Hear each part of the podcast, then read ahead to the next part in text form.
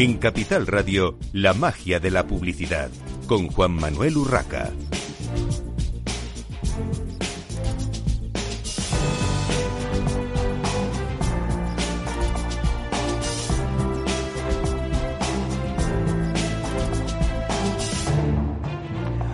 Buenos días, un viernes más a la magia de la publicidad en Capital Radio. Les habla Juan Manuel Urraca. Hoy tenemos con nosotros en el estudio a Beatriz Delgado, presidenta de la AM, Asociación de Medios, y directora general de Mindser España. Bienvenida, Beatriz. Tenemos también con nosotros a Javier Villar, director general de Madrid Snowzone, que luego nos contará eh, bueno, los cambios que ha habido en esta instalación eh, de ocio. Vamos directamente con, Beatriz. Beatriz, cuéntanos eh, desde tu puesto de presidenta de la Asociación de Medios, eh, qué es exactamente la Asociación eh, de Agencias de Medios, quiénes la forman y, y, la pregunta del millón de las asociaciones muchas veces, ¿para qué sirve? Bueno, buenos días. muchas gracias por haberme invitado a tu programa. Y te contesto muy rápidamente. La Asociación de Agencias de Medios representa a las eh, agencias más importantes de medios de este país. Para estar dentro de la asociación debes cumplir una serie de requisitos. Digamos, el primero de ellos es eh, tener un, el primero de ellos es eh, tener una facturación determinada y muy importante también tener las herramientas de medición eh, que te hagan, bueno, pues que, que, demuestren que efectivamente tú tienes la capacidad de eh, medir todas esas actividades que tú haces para los anunciantes. ¿Hay algún tipo de restricción en cuanto a em, agencias de medios nacionales, multinacionales? No, ningún tipo de restricción. No, es por de dónde seas. Muy bien, muy bien. Bueno, eh, una de las actividades de la asociación es dar formación a los, a los asociados, ofrecer eh, formación al sector. Cuéntanos un poco en qué se concreta esta formación. Sí.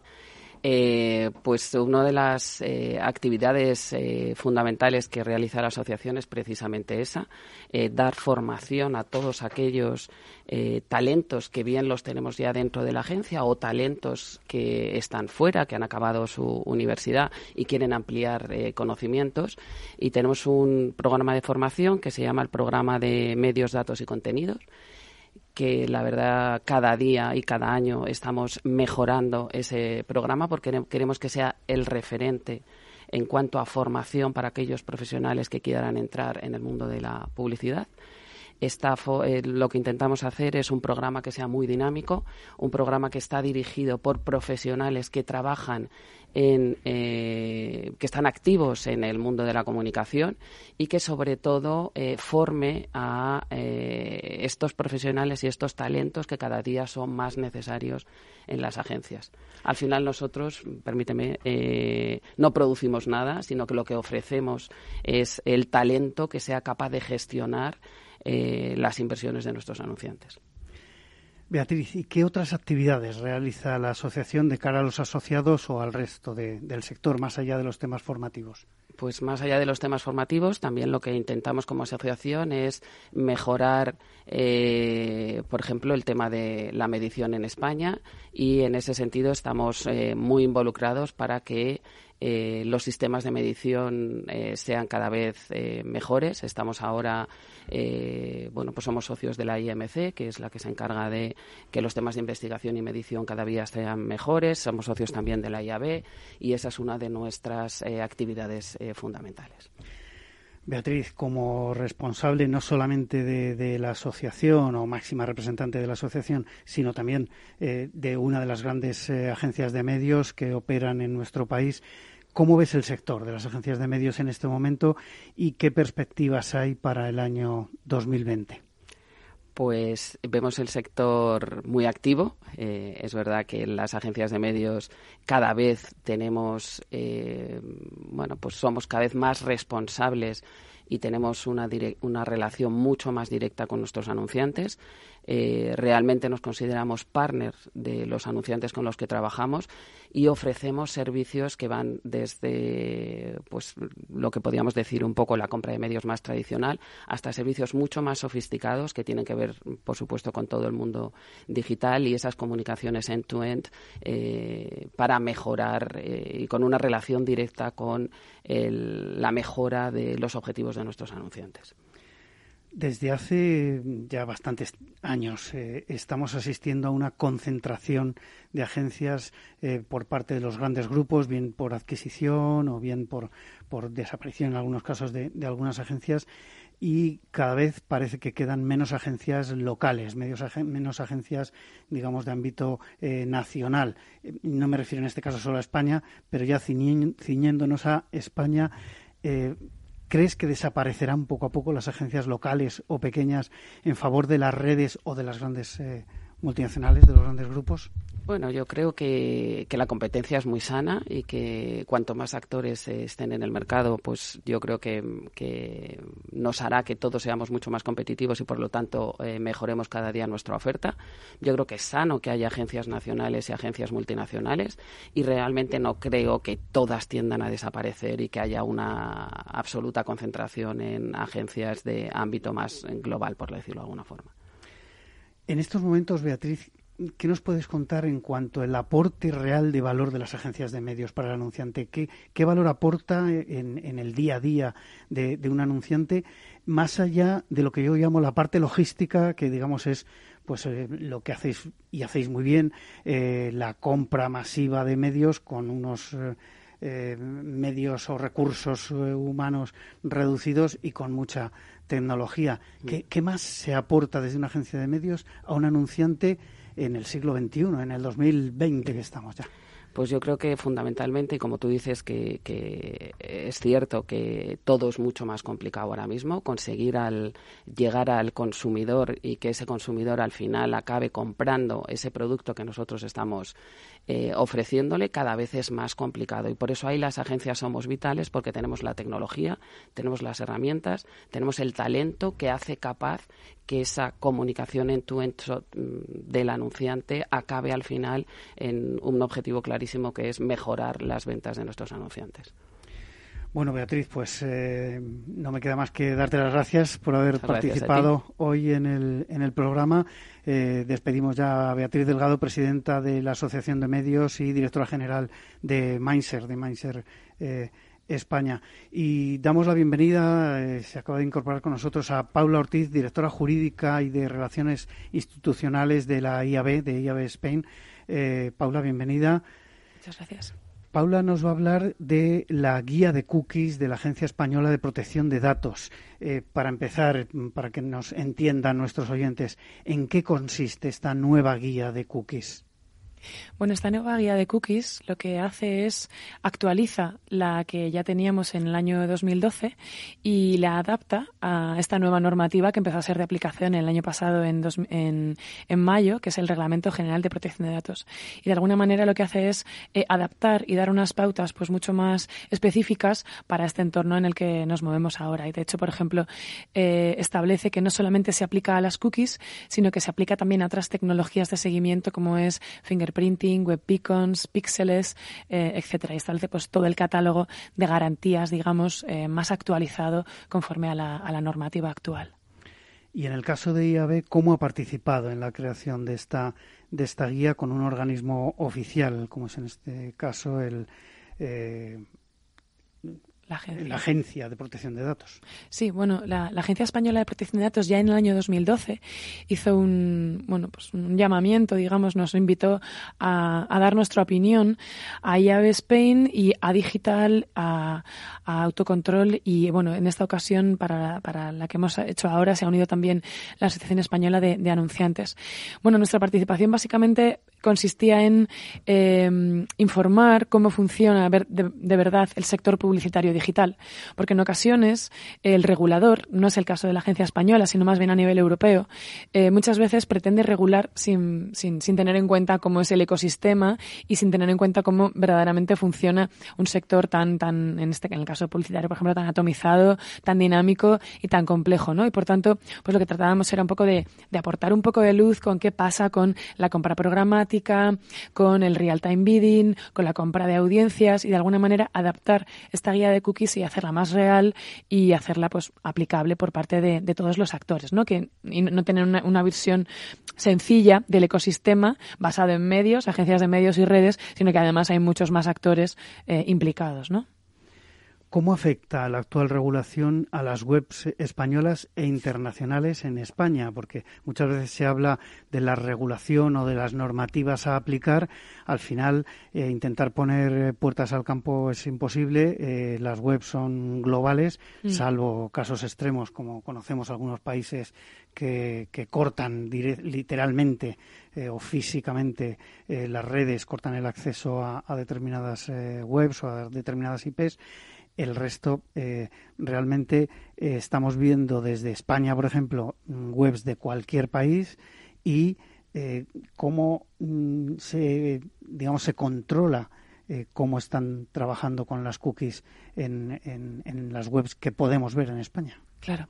Bueno, tanto el, Reglamento General de Protección de Datos como la normativa de privacy, que está, está traspuesta al, ordenamiento español mm, por la Ley de Servicios de la Sociedad de la Información, establece que se aplica la normativa del, del, usuario. Es decir, siempre que eh, se traten datos de ciudadanos de la Unión Europea o siempre que se dirijan productos o servicios a ciudadanos de la Unión Europea, se aplicará la normativa. ¿Qué significa eso? Pues que al final para empezar, todas las webs que están en el territorio de la Unión tendrán que cumplir la normativa.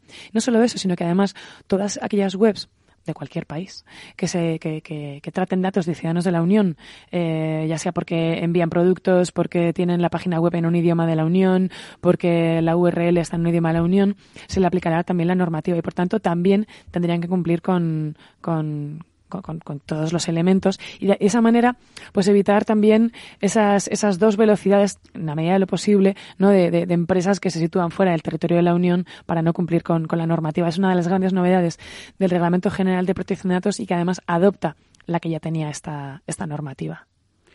Eh, Paula, en el caso de que como usuarios, que al final todos somos usuarios de online, de, de muchísimas webs cada día, en caso de que eh, como usuarios eh, veamos, eh, digamos, vulnerados nuestros derechos o, creamos que se están vulnerando al navegar por determinadas páginas por culpa de las cookies o no, porque mm, yo sigo pensando que el 99% de los usuarios ni sabe lo que son las cookies, ni sabe cómo funcionan y sobre todo qué hacen las empresas con las cookies, ¿no? Pero bueno, con los datos que, que cogen.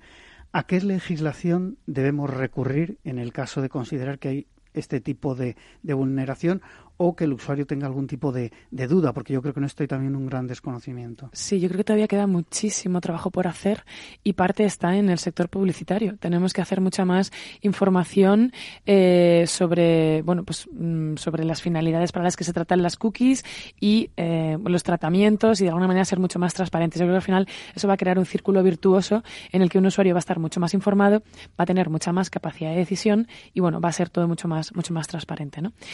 Eh, la legislación es la normativa de, protección de datos, ya sea el RGPD como la normativa de, privacidad electrónica y privacy.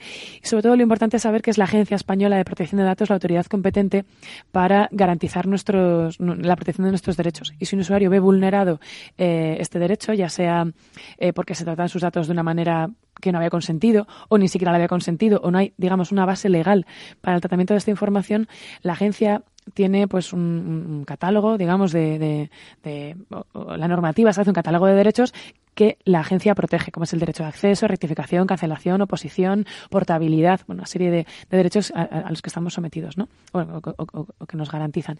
También hay, yo creo que hay un elemento que es importante aclarar eh, y es el tratamiento de la información, porque se habla del tratamiento de la información de una manera muy amplia, pero no es lo mismo tratar información para ofrecerte publicidad que tratar información para eh, mandarte publicidad política y por tanto en un momento dado, eh, o sea, basado en tus datos, sin que tú ni siquiera lo sepas y por tanto potencialmente cambiar el destino de un país, ¿no? Como ha pasado en, en otros países, ¿no?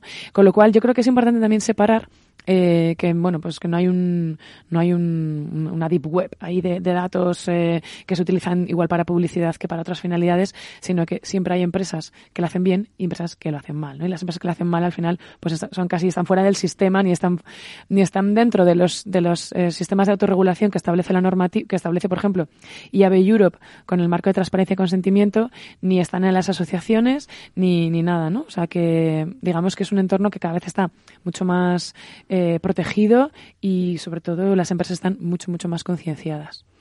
Entiendo que cuando hablas de autorregulación, de las normativas, de bueno, pues toda la labor que hace IAB y por su parte eh, desde la administración lo que hace la Agencia de Protección de Datos, hablamos de que las grandes empresas, los grandes anunciantes que todos tenemos en mente, eh, seguro que no solo sus departamentos legales, sino que incluso quienes programan al final las, webs están mentalizados ya de, eh, digamos, seguir seguir las normas. Pero mm, eh, todos asistimos eh, a eh, fraudes, estamos en el Black Friday, cada vez más saltan noticias de fraudes, no solo ya de la parte de e-commerce, sino de lo que se está haciendo mm, desde esas webs que prometen cosas que luego no solo es que no lo envíen, no envíen el producto o sea falso, sino que probablemente son webs para recoger datos porque ahí es un gran mar para pescar, ¿no? Sí, bueno, realmente creo que al final volvemos un poco a lo mismo. Yo creo que es importante que el usuario tenga, bueno, lo que se llama madurez digital, ¿no? Que en el fondo sepa que, mm, qué webs eh, son seguras, qué webs no son seguras. Si tú compras en una web que no tiene HTTPS, pues posiblemente eh, ya te tiene que hacer sospechar. Eh, bueno, al final yo creo que igual que que nos comportamos en, en, la vida offline y sabemos que hay situaciones que no son muy de fiar, pues también en el entorno digital hay páginas web que aunque tengan una apariencia preciosa, pero me vendan un, un abrigo Helly Hansen que cuesta 350 euros, me lo venden a 50, pues igual mm, el objetivo no es eh, venderme el abrigo, sino recabar datos y quitar mis, mis datos eh, personales y mi dato de tarjeta, etcétera. Con lo cual creo que todavía hace falta eh, mucha más concienciación. Yo siempre digo que estamos en un momento de choque de placas tectónicas, ¿no? De, entre, entre, el entorno analógico y digital. Todavía queda, pues, que los usuarios sepan moverse por este entorno digital con la misma seguridad y, sentido común, ¿no? Que, que, nos movemos. Y es un trabajo de todos, ¿eh? De, de, de, las empresas, de las administraciones, del Ministerio de Educación y de, en fin, y, del propio usuario de estar, ser un poquito más consciente y no decir, seguro que sí, seguro que, en fin, que esta es buena, ¿no? Pero vamos, en definitiva, eso existe. Porque, Paula, ¿qué debe saber un usuario al respecto de dar el consentimiento al uso de cookies? Eh, sí. Cada vez que entras en una página nueva o, o incluso cuando has eh, cambiado de navegador, cuando cambias de, de sí. dispositivo, aparece la famosa ventanita, tienes que aceptar y tal.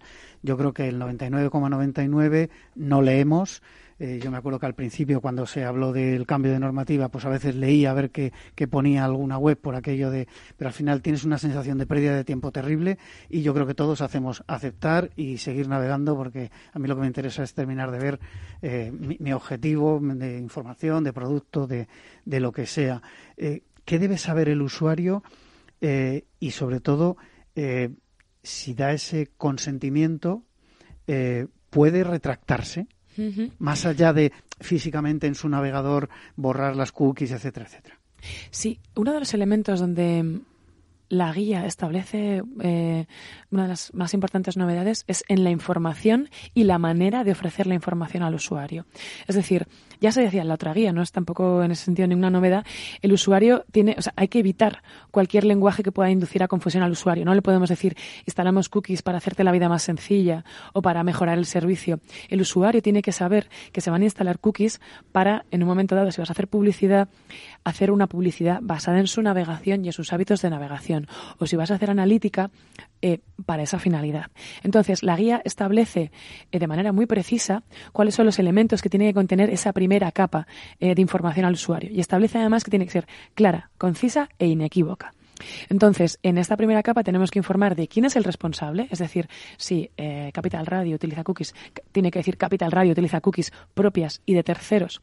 Como lógicamente o como posiblemente utilices muchos terceros, esos terceros pueden ir en la segunda capa, pero tienes que informar de manera pormenorizada de todas las finalidades para las que vas a utilizar estas cookies y los datos que vas a recoger para ello. Y luego la, guía establece dos modalidades de consentimiento, explícito e inequívoco. El explícito es aceptar o rechazar y si eh, no pulsas aceptar no, puedes, eh, no, se pueden instalar las cookies. Pero el inequívoco establece una fórmula que es seguir navegando. Por tanto, le tenemos que decir al usuario con qué acción suya concreta podemos considerar que se acepta esta información, o sea, que se acepta, perdón, esta instalación de cookies. Pero, insisto, la información de la primera capa tiene que ser mucho más específica, muy clara y que permita al usuario tomar una decisión informada sobre si realmente eh, quiere que se instalen las cookies o no. Y en este aviso informativo, además, se tiene, que, se tiene que instalar un panel de configuración en el que al usuario se le permita también rechazar las cookies con la misma facilidad con la que se le permite aceptarlas. Digamos, de alguna manera, eh, pues que sea mucho más eh, equilibrado y fácil para el usuario y evitar precisamente esa fatiga de acepto todo, etcétera. Y la guía además establece una serie de movimientos que se considerarán como consentimiento inequívoco. Pero se tiene que informar al usuario cuál sería ese, esa, esa acción en concreto, ¿no? Voy a aprovechar que tengo a una representante de agencias de medios y a un anunciante, eh, en este caso de un centro de ocio, eh, ¿creéis que toda esta problemática eh, afecta a la hora de eh, programar la publicidad digital y de, digamos, utilizar las webs, Beatriz? Sí, yo creo que, está claro que, afecta en la medida que, como estaba explicando y me parece que has dado una explicación maravillosa, eh, el usuario al final muchas veces acepta por aceptar, con lo cual luego esa, ese seguimiento que nosotros le hacemos pues puede no ser del todo eh, tal cual debería ser pero entiendo que, como tú dices, es una cuestión de madurez, es una cuestión de que poco a poco eh, vayamos, eh, bueno, pues entendiendo que este es el mundo en el que estamos viviendo, que seamos responsables a la hora de aceptar o no ciertas eh, cookies y, bueno, ciertas navegaciones en ciertas páginas, el tratamiento de todas ellas, y yo creo que eso hará, pues eso, más bien la regulación, que por supuesto es necesaria, pero yo creo que también es un poco, como ya dice, pues que el usuario sea consciente y actúe según un poco la lógica y, de la misma forma que actúas fuera del entorno digital, pues que actúes también en este entorno. Javier, ¿cuál es tu opinión? Bueno, eh, yo estoy totalmente de acuerdo. De, hecho, eh, todo depende un poco de cómo lo mires y de cómo se actúe. Eh, desde el punto de vista del cliente o del consumidor final, eh, yo por particularmente en muchas ocasiones eh, puedo decir, oye, si a mí me si a mí me facilitas las cosas y realmente no me bombardeas con publicidad que no me no me interesa para nada y utilizas esa información y esas cookies para eh, darme lo que yo realmente puedo estar interesado, pues a mí no me parece mal. Otra cosa es que se haga mal uso de, de, de esa información que tú que tú prestas con toda tu confianza. Está claro. Bueno, eh, vamos a hacer una brevísima pausa para la publicidad en la magia de la publicidad en Capital Radio y continuamos.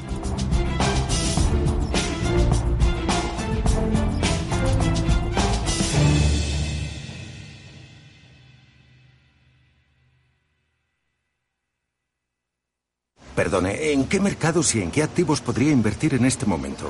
Ha elegido usted Simplomo 95. Gracias.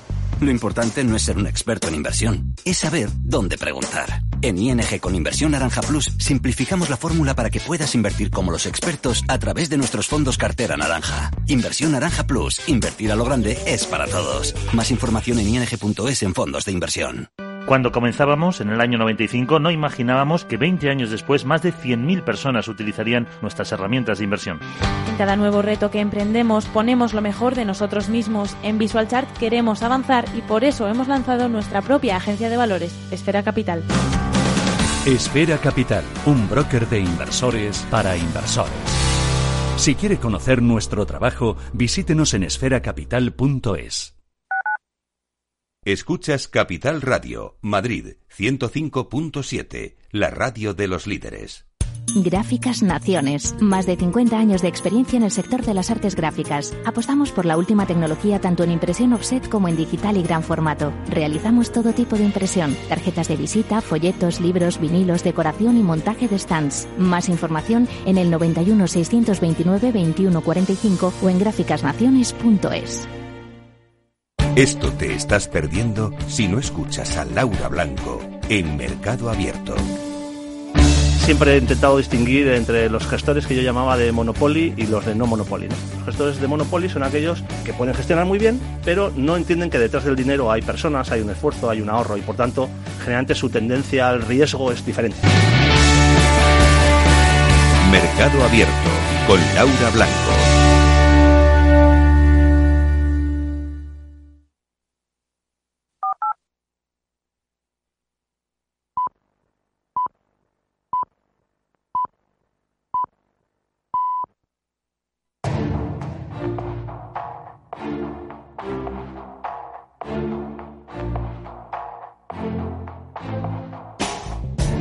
En Capital Radio, la magia de la publicidad, con Juan Manuel Urraca.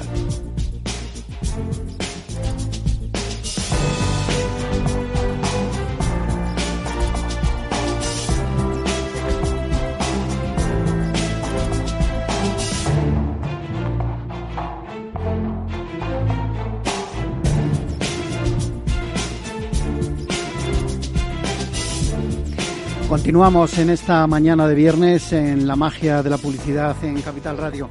Continuamos ya con Javier Villar, eh, a quien ya he presentado, director general de Madrid Snowzone. Eh, eh, no sé si lo pronunciáis castellanizado o Snowzone. Bueno, me imagino que la gente lo nombrará de, de cualquier forma. El caso es que Estamos hablando de un centro de ocio de nieve en, eh, en la provincia de Madrid, en, en el centro eh, comercial Madrid-Sanadú.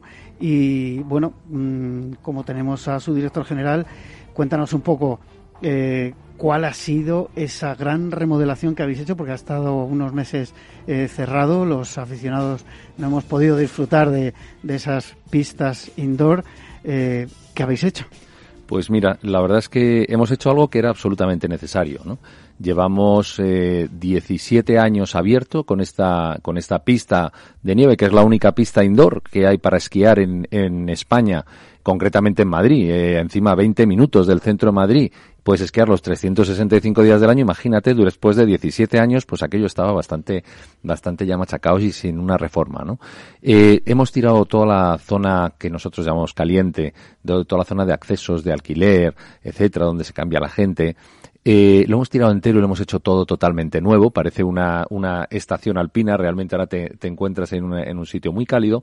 Y dentro de la pista, pues eh, también hemos hecho una serie de, de mejoras que dan una sensación de, a pesar de que no la hemos alargado, pero sigue teniendo una, una, un espacio tremendamente, tremendamente útil.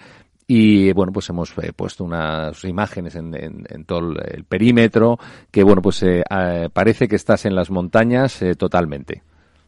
Bueno, en concreto eh, hay varias novedades. Eh, sé que habéis hecho una zona especial de snow bikes, eh, snow garden. Cuéntanos qué, qué es esto.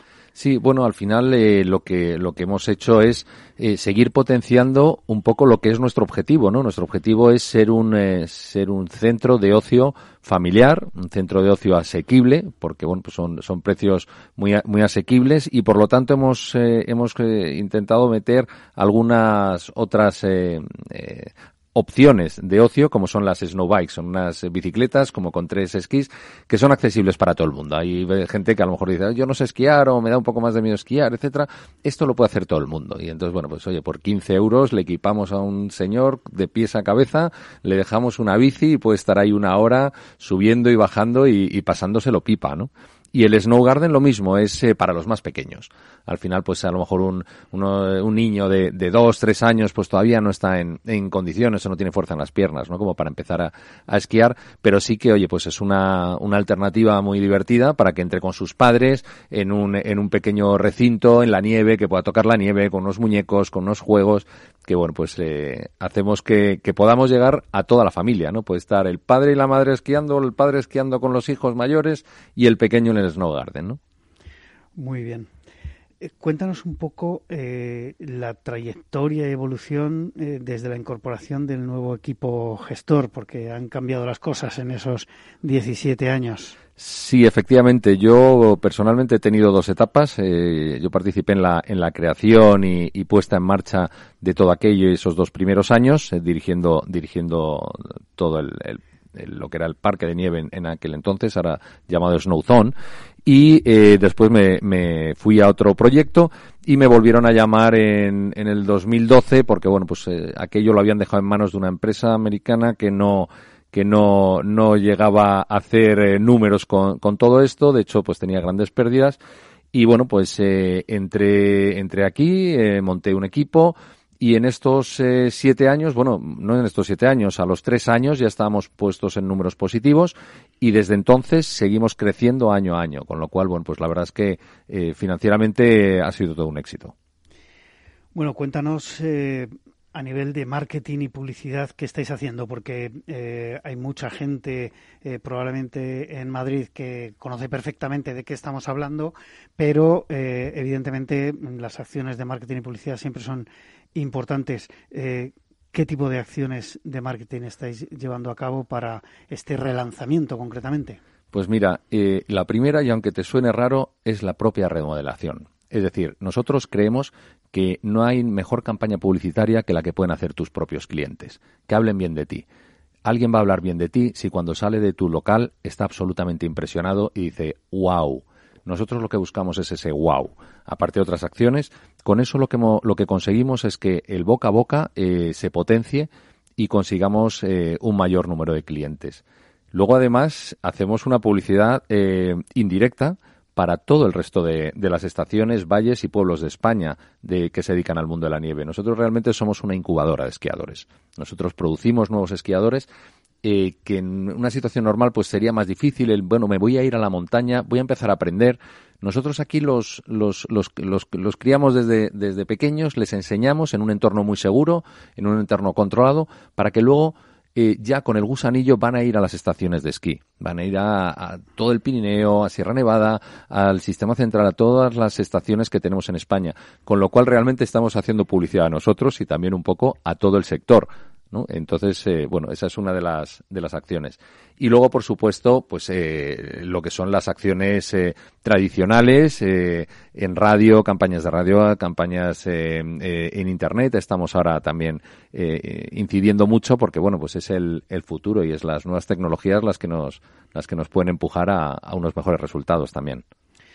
Bueno, eh, aparte habéis hecho algunas eh, actividades, eh, digamos, bastante importantes dentro de, de vuestras instalaciones. una de ellas fue el Campeonato Madrid Snow Zone para periodistas, cuya edición 2019 tuve el honor de, participar. y también los premios nacionales de los deportes de nieve. Cuéntanos un poco qué, en qué ha consistido esto. Pues mira, los premios nacionales de los deportes de nieve eh, son unos premios que otorga la, Real Federación Española de Deportes de Invierno. Nosotros no hacemos otra cosa que eh, colaborar y organizar eh, en nuestras instalaciones toda, toda esta entrega, el show que hacemos posterior. Y es un evento en el que no, no existía hasta, hasta ahora y en el que, bueno, se premia un poco la regularidad, el buen hacer de muchos deportistas y de gente del sector, y que bueno que no, no estaba reconocido hasta ahora y que es muy importante para que nosotros podamos hacer seguir hacer creciendo este sector. Eh, bueno eh, la verdad es que hay diferentes diferentes modalidades y, bueno pues eh, en esta ocasión pues vienen de toda España de todas las estaciones de esquí.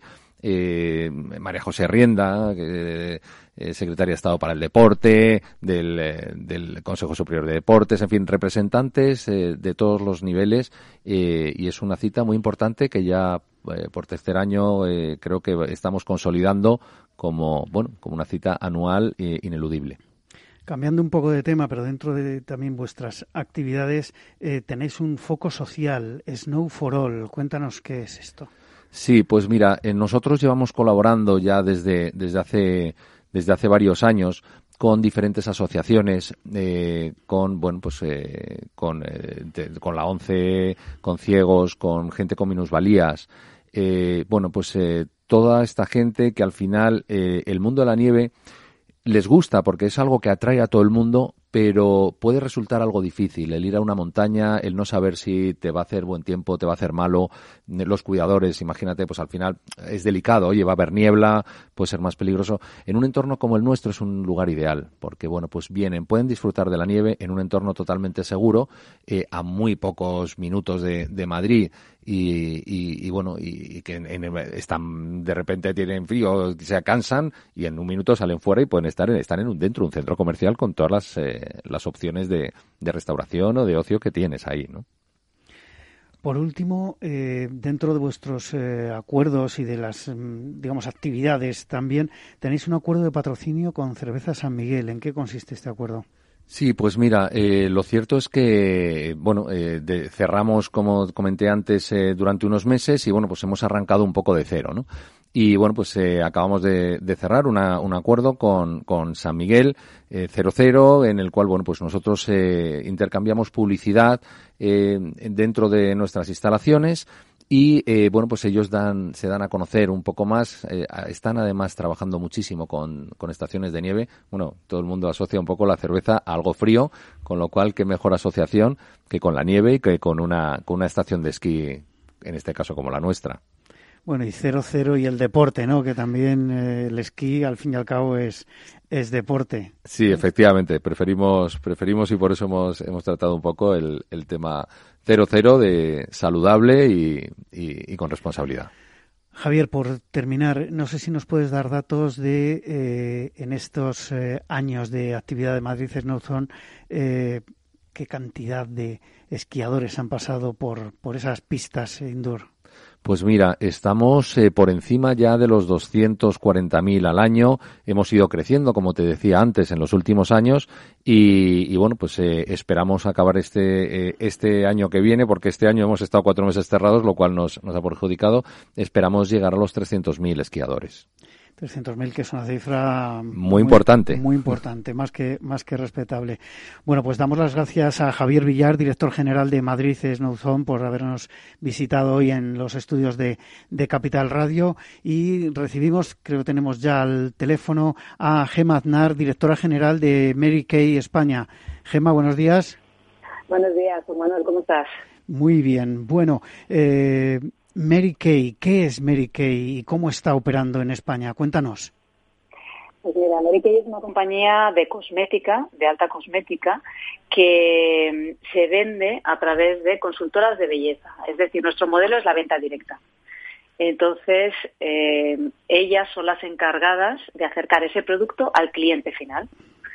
Y por tanto, cuando lo muestran, eh, puedes tener una experiencia única a la hora de probar el producto. Creemos que el producto es tan bueno que la mejor manera de venderse es probándolo. Y es a través, y a, través de las manos de una consultora de belleza, que es una profesional de la belleza, que va a saber guiarte para que en función de tus necesidades puedas utilizar aquellos productos que mejor te vengan. Y para promocionar todos estos productos y, para venderlos también, aparte de estas personas físicas que, que, promueven eh, la marca y, que eh, hacen que vuestras clientas o clientes eh, puedan probar el producto, ¿tenéis venta directa en digital? ¿Tenéis venta a través de la web? No, eso no lo tenemos. Lo que sí tenemos son páginas personales para las consultoras de belleza donde ellas pueden tener una relación directa con sus clientas y pueden pedirles los productos a ellas, pero no directamente con la compañía. O sea, nosotros todavía no, todavía, y creo que además no, no es parte de nuestro modelo de negocio, con lo cual en un principio no vamos a tener esa opción, porque sería equipararlo a tener unas tiendas físicas si tuviésemos el comercio online.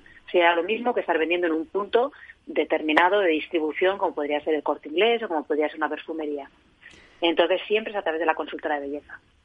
¿Y qué tipo de acciones eh, de marketing lleváis a cabo para, dar a conocer no solo la marca, sino también los productos? Pues mira, principalmente todo lo que tiene que ver con papel. Nosotros tenemos una relación muy estrecha con todas las revistas que, que, están centradas en moda y belleza y en el empoderamiento de la mujer. Entonces ahí es donde hacemos principalmente nuestras acciones publicitarias También tenemos una parte en, lo que son redes sociales, que, también manejamos y, trabajamos mm, bastante desde la compañía y también a través de las consultoras de belleza. Y hemos hecho patrocinios. Eh, hace mm, dos años estuvimos durante tres años consecutivos patrocinando el, el Masters 1000 de tenis de Madrid y la verdad es que fue una colaboración estupenda que, que nos permitió pues dar una visibilidad a la marca también bastante importante. Eh, Gema, ese tipo de patrocinios, eh, comentabas el Masters 1000 de, de Madrid, eh, ¿salen rentables? Porque muchas veces eh, cuando hablamos en esta mesa de patrocinios no es que se pongan dudas, sino que hay, lógicamente hay que poner en, en valor no solo monetario, digamos, o económico la parte del patrocinio, sino todo lo que es activar ese, ese patrocinio y a veces, claro, las cifras se empiezan a multiplicar por dos, por tres, en algunos casos por más. Eh, ¿Sale rentable eh, para una marca como Mary Kay eh, hacer un patrocinio, en este caso, del mundo deportivo, el mundo del tenis? Pues te diría que al 100%. Nosotros ya sabes que tenemos que medir todo este tipo de acciones, ¿no? Y el retorno que hemos tenido en la inversión del máster ha sido altísimo, pero altísima. Y hay varios elementos para ello. Por un lado, que nosotros no eh, nos publicitamos en los medios más convencionales como podría ser la televisión y demás, ¿no? Entonces, eh, nos daba una visibilidad que hasta ahora no habíamos tenido a través de un medio con el que normalmente no colaboramos. Por otro lado, se nos asociaba con el deporte, lo cual yo creo que es muy interesante. Y es verdad que ha sido una iniciativa que ha surgido en España y que de los 40 mercados donde estamos en Mary Kay, ningún otro país lo ha hecho. Suelen hacer otro tipo de patrocinios más relacionados con la moda, que también tiene su sentido, por supuesto, pero nosotros queríamos hacer y apostar por el deporte, ¿no? También estuvimos patrocinando a Carolina Ruiz, la esquiadora, durante dos años, y fue también un patrocinio precioso. Y, en el concreto con, el tenis, eh, está esa vinculación con el deporte, que creo que es muy interesante, que creo que es importante. Eh, luego el, el Masters 1000 es verdad que es un torneo que tiene muchísima visibilidad, no solo ya en España, sino a nivel internacional. También nos permitía eh, traer a consultoras de belleza, hacer retos y reconocimientos que donde ellas pudiesen eh, presenciar y estar con nosotros en, en el Master 1000 y luego también de cara al cliente final. Teníamos como una tienda, aunque ahí no se vendían los productos, simplemente se mostraban, donde pues pues las miles de personas que pasan a lo largo de, todo el torneo pues se acercaban a nuestro stand, tenían la posibilidad de probar el producto y nosotros en contacto con una consultora de belleza. Así que realmente creo que el patrocinio ha sido una estrategia de 360 grados que ha tocado todos los puntos. Yo soy muy muy partidaria de este tipo de patrocinios y te digo de verdad que el Mary Kay ha salido muy rentable, muy muy rentable. Bueno, evidentemente, eh, como mínimo, eh, en mi caso, desconocedor realmente del mundo de la belleza, sí que conocía la marca y, fue a través de, este patrocinio que, que estabas comentando por la visibilidad, evidentemente, que, que tiene el Masters 1000. Eh, ¿Qué publicidad hacéis en, digital? Estabas mencionando el tema de las redes sociales. Eh, cuéntanos un poco qué, cómo utilizáis las redes sociales en, concreto, qué estáis haciendo y me gustaría saber si utilizáis eh, influencers. Pues mira, eh, colaboramos de vez en cuando con blogueras e influencers, pero la verdad es que es una colaboración como muy concreta y muy ocasional. O sea, no es parte de la estrategia que nosotros tenemos.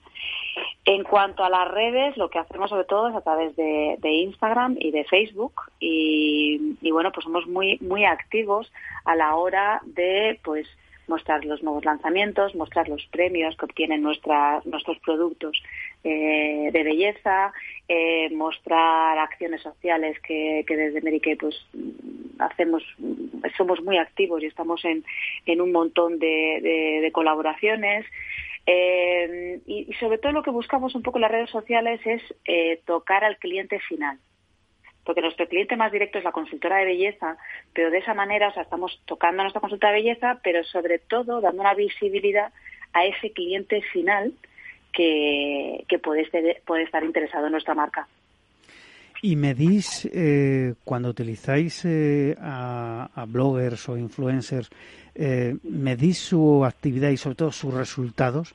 Porque muchas veces se ha hablado de eh, bueno, de lo infladas que están en muchos casos las cifras de, de, audiencias, de seguidores, como lo queramos llamar, de este tipo de, eh, bueno, de, mm, personas, eh, influencers digitales, y, y, me gustaría saber en vuestro caso cómo, cómo evaluáis esto. Pues mira, el, en el caso concreto de las influencers es algo que desde nuestra sede central ellos lo trabajan. Es decir, eh, ellos escogen dentro de las personas que consideran en cada país que pueden ser más apropiadas para nuestro producto y para el target de, clientes que tenemos, aquellas influencias que de verdad van a tener un impacto mayor. Y son ellos los que se encargan, nosotros tenemos el contacto con ellas, les mandamos los productos, etcétera, etcétera, pero es más una estrategia que viene de fuera que no interna. Es decir, o sea, como te decía antes, es muy ocasional, lo hacemos mm, muy poquitas veces, cuando lo hemos hecho tres veces, y, y suele venir más de la matriz. Así como el patrocinio eh, del mutuo que te comentaba antes es algo que sí hemos hecho en España y que sí creemos profundamente que sí lo trabajamos, eh, el tema de las influencias lo tocamos mucho menos, mucho menos. Pero bueno, hay que estar ahí y dentro de lo de los recursos que tenemos, pues, pues intentamos eh, maximizar esas pequeñas colaboraciones que podamos tener con ellas.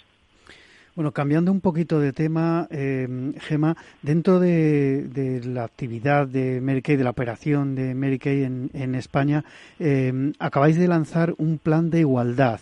Eh, me gustaría saber este plan, qué ha representado, cómo, cómo lo estáis llevando a cabo, eh, es una acción, digamos, eh, interna eh, profunda de la compañía o es más una, como suele pasar a veces, una acción para completar la estrategia de, de marketing y, y, mejorar la imagen.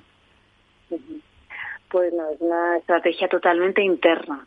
Piensa que nuestra compañía la fundó Mary hace 56 años con la visión de empoderar a la mujer. O sea, eso hace la tira de años y en una época donde era muy complicado realmente para la mujer tener su propio negocio, su propia independencia y ser valorada, ¿no?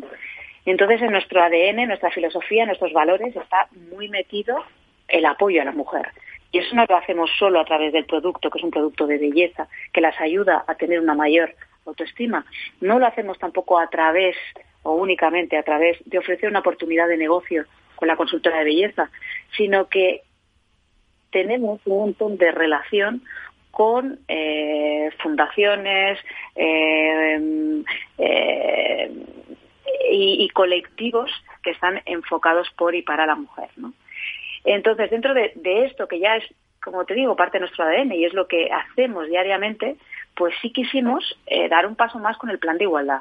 Entonces, lo que hemos hecho es poner sobre papel, la verdad es que la, una gran cantidad de cosas que ya estamos haciendo dentro de la compañía, ¿no? Para que te hagas una idea, nuestro el porcentaje de mujeres que tenemos en la compañía como staff es un 70% de mujeres. Es verdad que el sector es mucho más femenino y es más lógico que haya mujeres. Pero dentro de lo que es la fuerza de ventas, el 95% son mujeres. Entonces nos, nos centramos, en este caso, y sobre todo a nivel interno, que es lo que nosotros podemos controlar, en intentar aumentar un poquito más ese porcentaje de hombres que tenemos dentro de, las oficinas. Y bueno, pues para ello lo que, que es algo que siempre hemos estado haciendo, ¿no? El, cuando vas a contratar a una persona, igualdad de habilidades, escoger eh, aquella que, que, que mejor creas tú que se adapta pero estamos, tenemos que estar más abiertos a, a, ver más al hombre dentro de este sector, aunque es un sector que, como ya te digo, es bastante más femenino que, que masculino. Pero esa es una de, las, de, la, de los ámbitos en los que actuamos a través del plan de igualdad. Otro es, por ejemplo, la formación. Hacemos todas las formaciones dentro de lo que es eh, los empleados de la compañía por la mañana para favorecer a aquellas mujeres que están que tienen pues una reducción de jornada y que se tienen que ir mm, antes de, que termine la jornada laboral. Entonces ponemos mucho hincapié en que siempre sean por la mañana. Hacemos mucho cross-training también, de que pasen eh, las personas de unos departamentos a otros, independientemente de que hayan estado de baja por maternidad o de que haya tenido cualquier tipo de problemática. Eso no lo tenemos jamás en cuenta ni a la hora de hacer una subida salarial, ni a la hora de hacer entregar el bono que les corresponde ni a la hora de hacer una promoción que esa persona merezca. También nos centramos mucho en la, en la conciliación eh, y corresponsabilidad con flexibilidad horaria que hemos metido ya este año, añadiendo 15 horas también a extras a lo que ya por sí podemos tener para el cuidado de, adultos, o sea, de, mayores, de gente mayor que tengamos a nuestro cargo o de niños y la salud laboral, ¿no? Tenemos, pues, eh, una vez a la semana, pues contamos con fruta para, para poder tomar algo sano.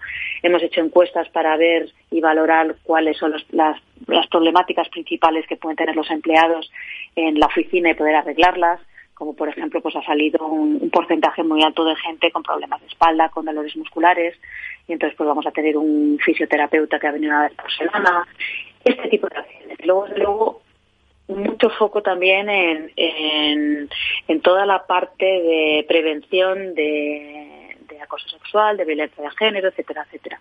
Tenemos una un plan bastante, bastante completo por lo que veo. Tenemos un minuto y me gustaría que en este minuto nos contases eh, mi, percepción de, vuestro modelo de negocio es que es, ya tradicional porque no solamente en la cosmética, en otro tipo de, productos eh, estas eh, prescriptoras se han utilizado ampliamente en, en marcas conocidas de robot de cocina, de, utensilios para guardar comida, etcétera, etcétera, por no nombrar más marcas, pero eh, en este momento, en el siglo XXI, en 2020, un mundo eh, cada vez más digital, ¿tiene sentido este, este modelo de, negocio? ¿Va a seguir teniendo sentido?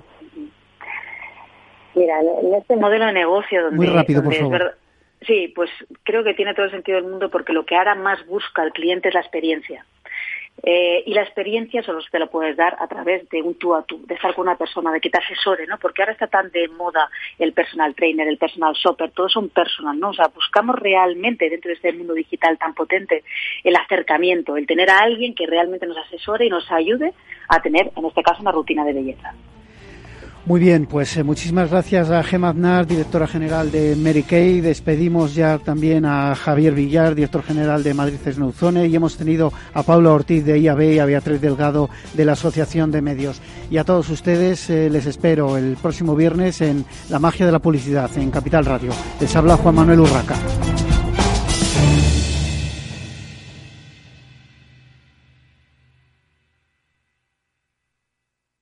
Hola. Soy Leopoldo Abadía, autor de La Crisis Ninja. Tengo 86 años, 12 hijos, 50 nietos y una bisnieta. A mi edad, y con tanta gente en casa, siempre he pensado que era imposible conseguir ahorrar. En mi familia, lo único que crecían eran los gastos. Sin embargo, ahorrar quizá es mucho más sencillo de lo que crees.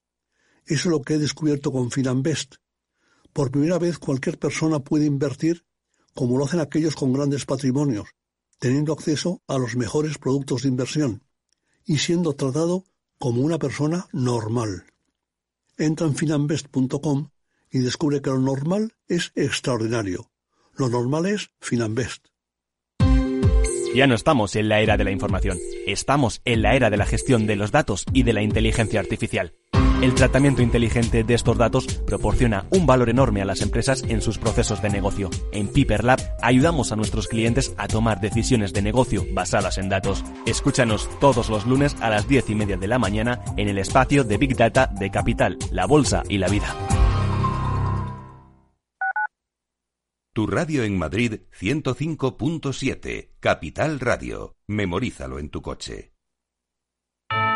¿Quieres celebrar una Navidad astorgana?